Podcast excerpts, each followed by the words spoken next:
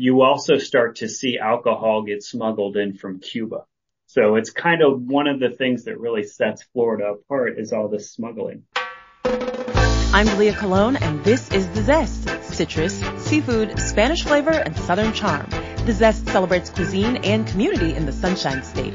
Today, we're turning back the clock by a century to nineteen twenties Florida.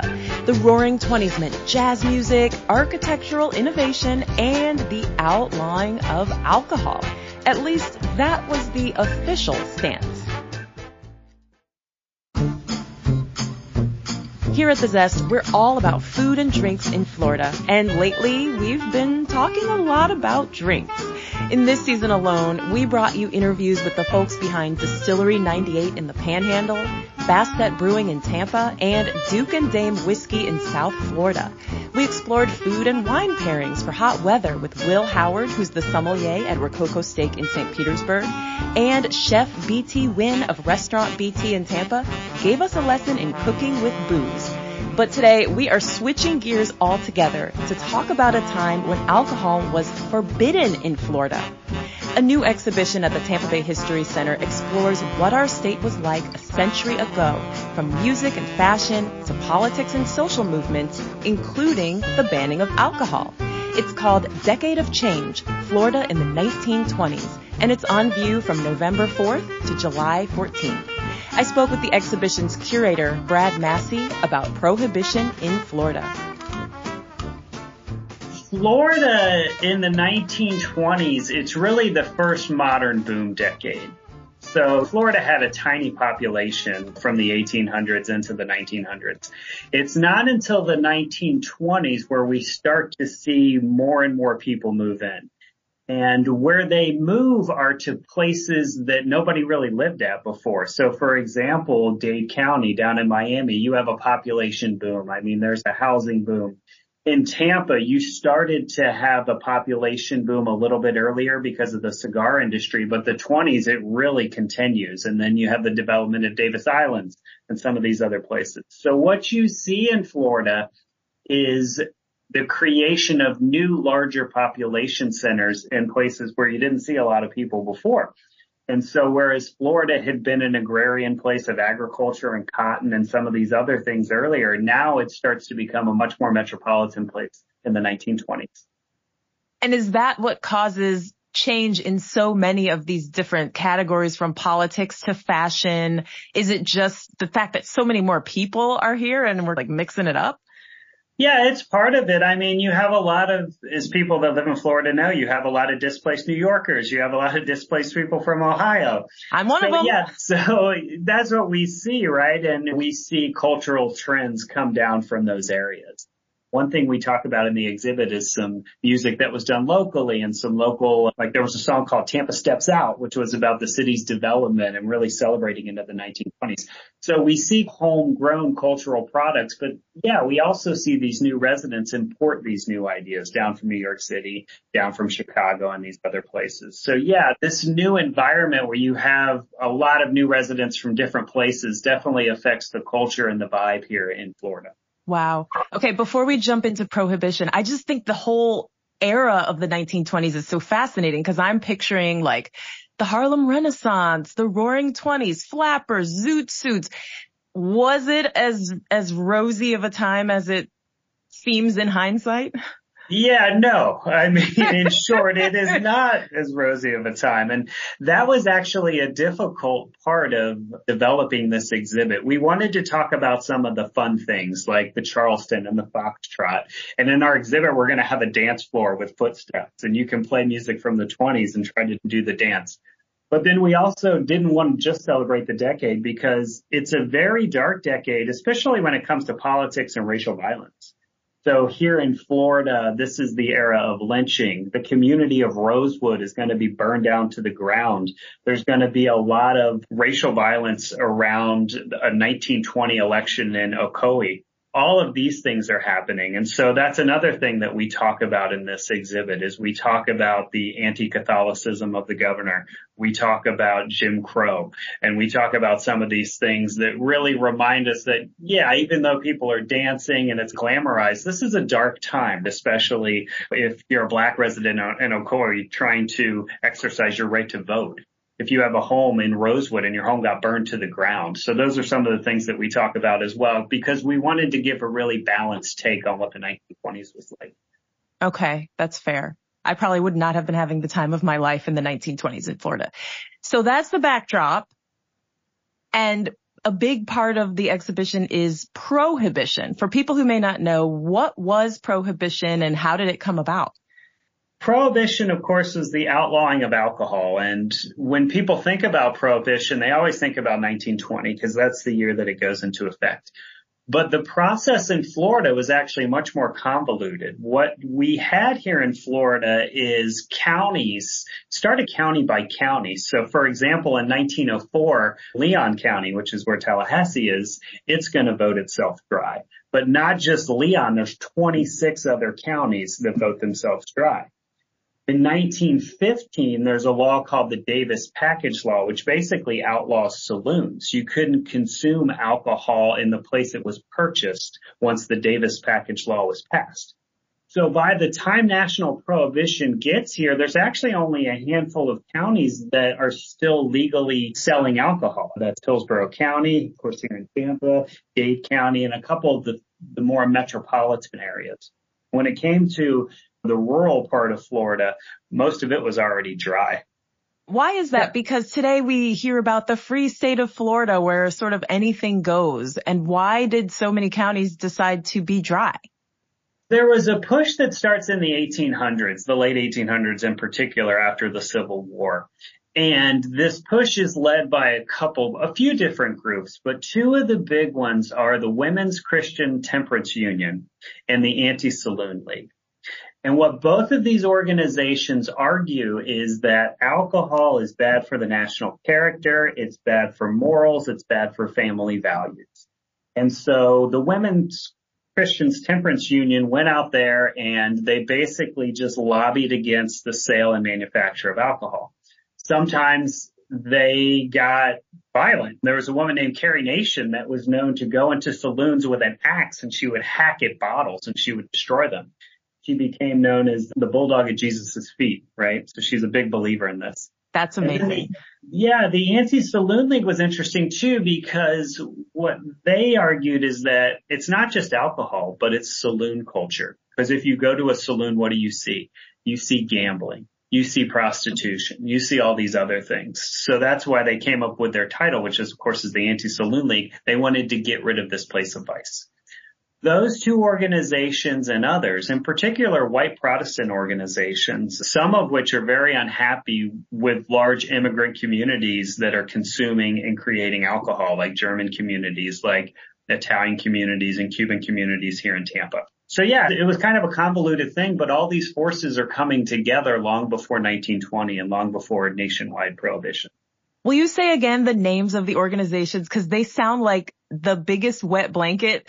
Like you could not have a less fun title for your organization. Yeah, the the two big ones were the Women's Christian Temperance Union, which, you know, it's right there in the title. They they want you to be temperate. And the Anti-Saloon League, which is really going after these places that they see as places of vice, right? So when Prohibition becomes the national law of the land, what year was that and how did it look in Florida at that point? Prohibition becomes the law of the United States in nineteen twenty. Florida actually went dry about a year before that because they're finally able to pass a statewide law.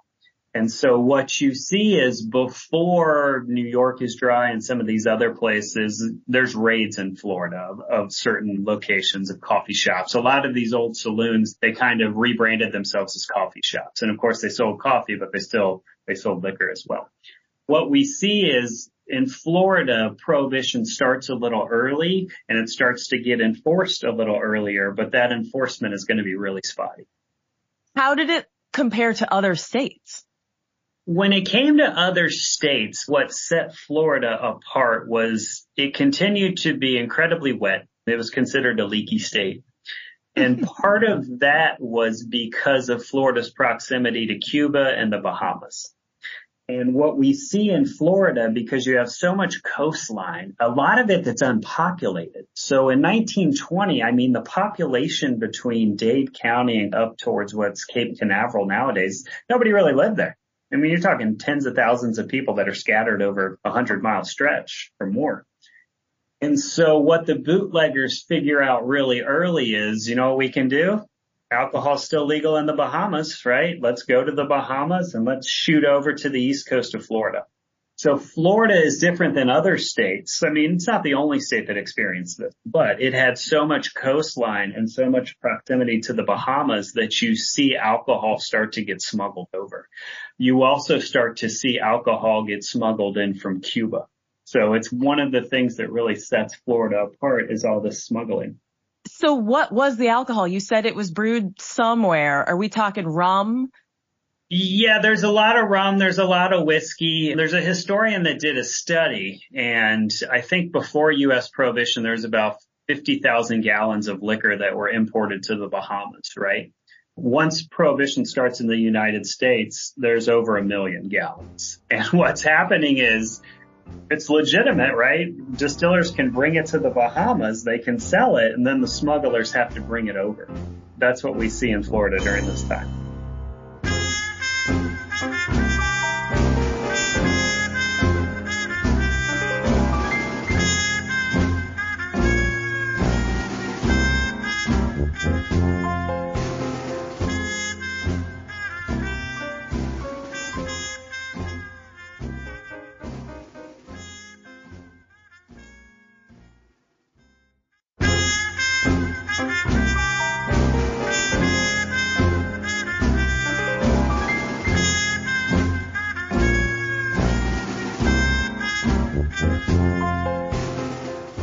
More about the smuggling. How did they get the alcohol past? I don't know if there were checkpoints. And then how did they advertise that it was available to people? How do you know that this coffee shop has rum and not just coffee?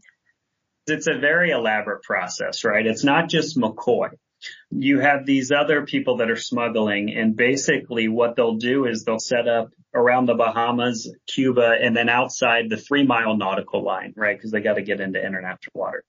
McCoy is credited with creating this, but what they would do is they would take bottles of liquor, usually five or six of them, put them in a canvas sack, and then tie it tight, like the type of sack that a ham comes in. And so those were called hams. A lot of times these were engineered to float, so they could float if, if they had to toss them overboard, if the Coast Guard shows up. They would also create false bottoms in their smuggling vessels so they could store these hams down low. Sometimes they would attach submersible things to the bottom of the boat to smuggle this over. So there's a lot of different ways they would do it. And then what happened a lot of time is when they landed, let's say they land in Titusville or someplace where nobody lives, there would be a truck and there'd be produce or something. There'd be oranges, and then they would hide the hams under the oranges, and then they would send it to wherever it was going to be sold. A lot of times to the big cities, right? You see a lot of liquor make its way down to Miami. You see a lot of liquor make its way to Tampa. And yeah, from there, it would just spread out throughout the state. At first, it was a very Swiss cheese-like enforcement system. There wasn't a lot of money for prohibition at the beginning. Eventually, there will be a lot of money that's put into prohibition. The border stays open for a long time until the U S Coast Guard and other federal agencies really get involved in enforcing prohibition. In nineteen twenty-eight, the Coast Guard's actually going to send thirty-one boats down to South Florida. And what they're going to do is they're going to try to clamp down on this illegal smuggling down in Florida. And they do it not entirely successfully, but much more successfully than they did in the early years of Prohibition. So that's the short of how smuggling worked when it came to bringing booze into Florida from places like Bimini, West End, other places in the Bahamas, and then, of course, Cuba as well. Were there many speakeasies? Like, speakeasies are big today. I went to one in Ybor City. It looks like a bakery, but then you say the password and they open the door and you're in a basically a restaurant, which is silly. But did yeah. that kind of thing really happen? It did happen. It wasn't always as secretive as you would think. So, for example, there's a great book called From Saloons to Steakhouses. It's written by a librarian at U S F, Andy Hughes. Yeah, we are. He's a friend of the pod. Okay, good. Yeah, Andy's great. And he talks about in his book how he says there's only nine soda fountains in Tampa before Prohibition. And then after Prohibition, all of a sudden there's forty. So soda fountain place is a good example. If it's a type of place that's selling liquor, you can sneak a drink. There's other places, like a lot of these places in Ybor City, they used to be small saloons. They become coffee houses. They rebrand themselves. And so in nineteen nineteen, there's one that gets raided in Ybor City, and they find ten thousand gallons of liquor there.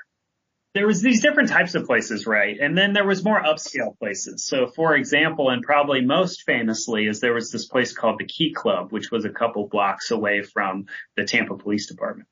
And this place becomes infamous because it's a high-end speakeasy where you had to have a key to get in. That's why they call it the Key Club. Then when you got up there, you had to know a password or know somebody and get in. And this place was patronized by the most powerful people in Tampa, including then Tampa Mayor Perry Wall. And it's a good example of a high-end speakeasy. And then I'll also say this, the countryside is certainly not dry. There's moonshine stills like in the northern parts of Hillsborough. Some of that moonshine makes its way into the city. Some of it is going to be dispersed throughout the rural parts of the state. So, so yeah, there, there's speakeasies, but there's also less formal places where you can get alcohol during Prohibition.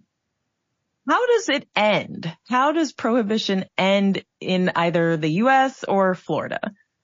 So it ends slowly and painfully, at least in the minds of the Women's Christian Temperance Union and the Anti-Saloon League. We don't like them. Yeah.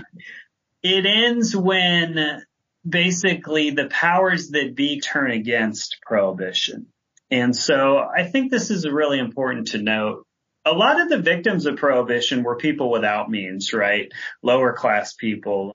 White farmers living out that are distilling moonshine, black residents in the city, in Ybor City, Cubans that are working in the cigar factories. They a lot of times are the victims of Prohibition's enforcement, right? They get arrested, they get thrown in jail. There was a police officer in Tampa known as Pearl McAden who policed the black community with impunity, right? I mean, it was just, he was notorious.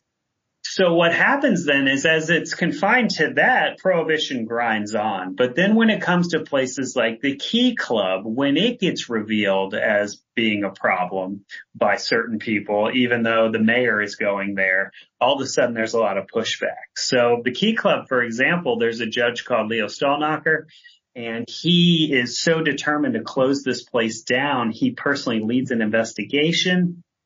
He will take film, and he's going to release this film of people coming in and out of it, including the mayor. He gives it a really interesting title, too. He calls the film that he makes Wages of Sin. Oh, and subtle. Very subtle. But then he gets pushback. The mayor basically says there's a problem with the fourteenth Amendment. It gets in the way of our rights and blah, blah, blah. When he tries to show the film, the fire chief makes sure he can't show it where he wants to show it. Stallnacher is going to lose support in the local newspapers, and then he's going to be out of a job the following year. By nineteen twenty-nine, he creates a new publication called Tampa Life, which is devoted to anti-corruption and prohibition and some other things, but he finds no more support. So I think what we see with Prohibition is when we see powerful people start to push against it and we see its inability to be enforced, that's when we see Prohibition slowly start to come to an end. And then by nineteen thirty-three, Prohibition is over in the United States. Was the mafia involved at all? You always hear these tales of these gangsters, especially in Tampa's Ybor City neighborhood. Yeah, I mean, there's certainly organized crime. I wouldn't call it the mafia. There's a couple people that are really involved, people like Charlie Wall, who's locally really important in the narcotics trade. And narcotics is really big in Tampa during the era of Prohibition. This is actually, the city has probably more narcotics traffic per capita than any other city probably in the country. I mean, that's how important it is for bringing narcotics in. And then there was a man by the name of Zarate, who was involved in narcotics too. And so, yeah, you see these underworld figures that are involved in smuggling. They're involved in narcotics and involved in things like Bolita here in Tampa, which was an illegal lottery. So, yeah, you see it down here, but not how it's portrayed in the media. It's not like a Five Families type of thing. It's a different type of underworld that we have here. We'll have something similar to the Five Families things when Traficante comes, and he's involved in the underworld in Tampa. But in the nineteen twenties, it's a little bit different here. There is an underworld, but it's a little more spotty, but it is tied to these rum runners and to these coffee shops and all these other things. This is so fascinating. So first of all, how did you research this exhibition, and what was the biggest surprise for you? Yeah, the way the exhibitions come together is we think about the topics that we want to talk about, and then we look at the objects that we can use to tell those stories. So we have a jug from the White Rose Saloon, which was closed in nineteen fifteen when the Davis Package Law got passed. So that's a fun piece to tell the story on the way up to Prohibition. The Klan is really big in the nineteen twenties, and the K K K is a big supporter of Prohibition. They actually beat a couple of saloon owners during Prohibition. A guy by the name of Leo Isaac in particular gets beat by Klan members. And so we have some objects from the Klan from the nineteen twenties, and we're like, well, that's an important story, and it also will allow us to tell a non-Prohibition story too. So what we do is we look for the objects, and then we think about the stories that we want to tell. And then I spend a lot of time reading. I, I mentioned Andy Hughes' book. It's a great book, especially when it comes to the nineteen twenties. He has a, a chapter in that book called The Noble Disaster. Then I read other books, and I, I look at what other institutions have done. And so it's a balance of telling stories that people are familiar with, but then bringing in new stories as well. And then the most important thing for us is to use objects to tell those stories. What a fascinating decade. Do you think there are lessons for us one hundred years later? One of the lessons of Prohibition is it's difficult to police and control what people consume and what they do. There's a great book by a, a historian called Lisa McGuire called The War on Alcohol. And she talks about, well, what Prohibition does is it creates a huge police state, because you need this really powerful federal government to try to control people's behavior and what they're going to consume. And we see that later and today with the war on drugs, right? There's always this back and forth about, well, we can't let people do whatever they want to do, but then where do we draw the line? And Prohibition is one of those early experiments where we say, well, let's try to control what people consume. Let's try to police their morality a little bit.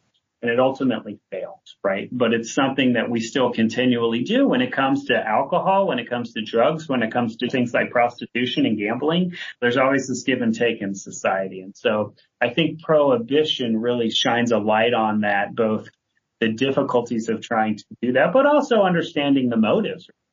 What do you think the members of the Anti-Saloon League would say if they walked down the streets of Ybor City today? Yeah, they'd be, they'd be appalled, right? I think they would see it as a failing, that this attempt to try to moderate people's behavior failed, but it was a noble experiment. But I think they would be disappointed. And I think the Women's Christian Temperance Union, it's hard to get in the minds of people from the past, but they would probably be disappointed that the attempt to police morality has gone away as much as it has. So that's my guess, but it's difficult to decipher what people from a different time and place would think. This is so interesting to me. Is there anything else you want to highlight from the exhibition? What I would also want people to know is that it's more than just Prohibition. Like, we tell these stories, but we want to give you a more full picture of what conditions were like in the nineteen twenties for all of the Bay Area's residents. Very cool. And I know you even get into sports and all kinds of good stuff.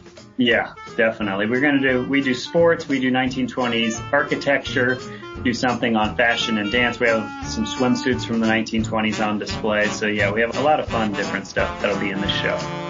Well, thank you so much, Brad. This is absolutely fascinating. And thanks for all your research. I love it when people come with all kinds of information and history. It's right up our alley. Oh, you're welcome. And thank you for having me. I appreciate it. Brad Massey curated the exhibition Decade of Change, Florida in the nineteen twenties. It's on view at the Tampa Bay History Center from November fourth to July fourteenth. You'll find a link to more information on our website, the zest podcast dot com. And meet us back here next week to learn the basics of foraging food.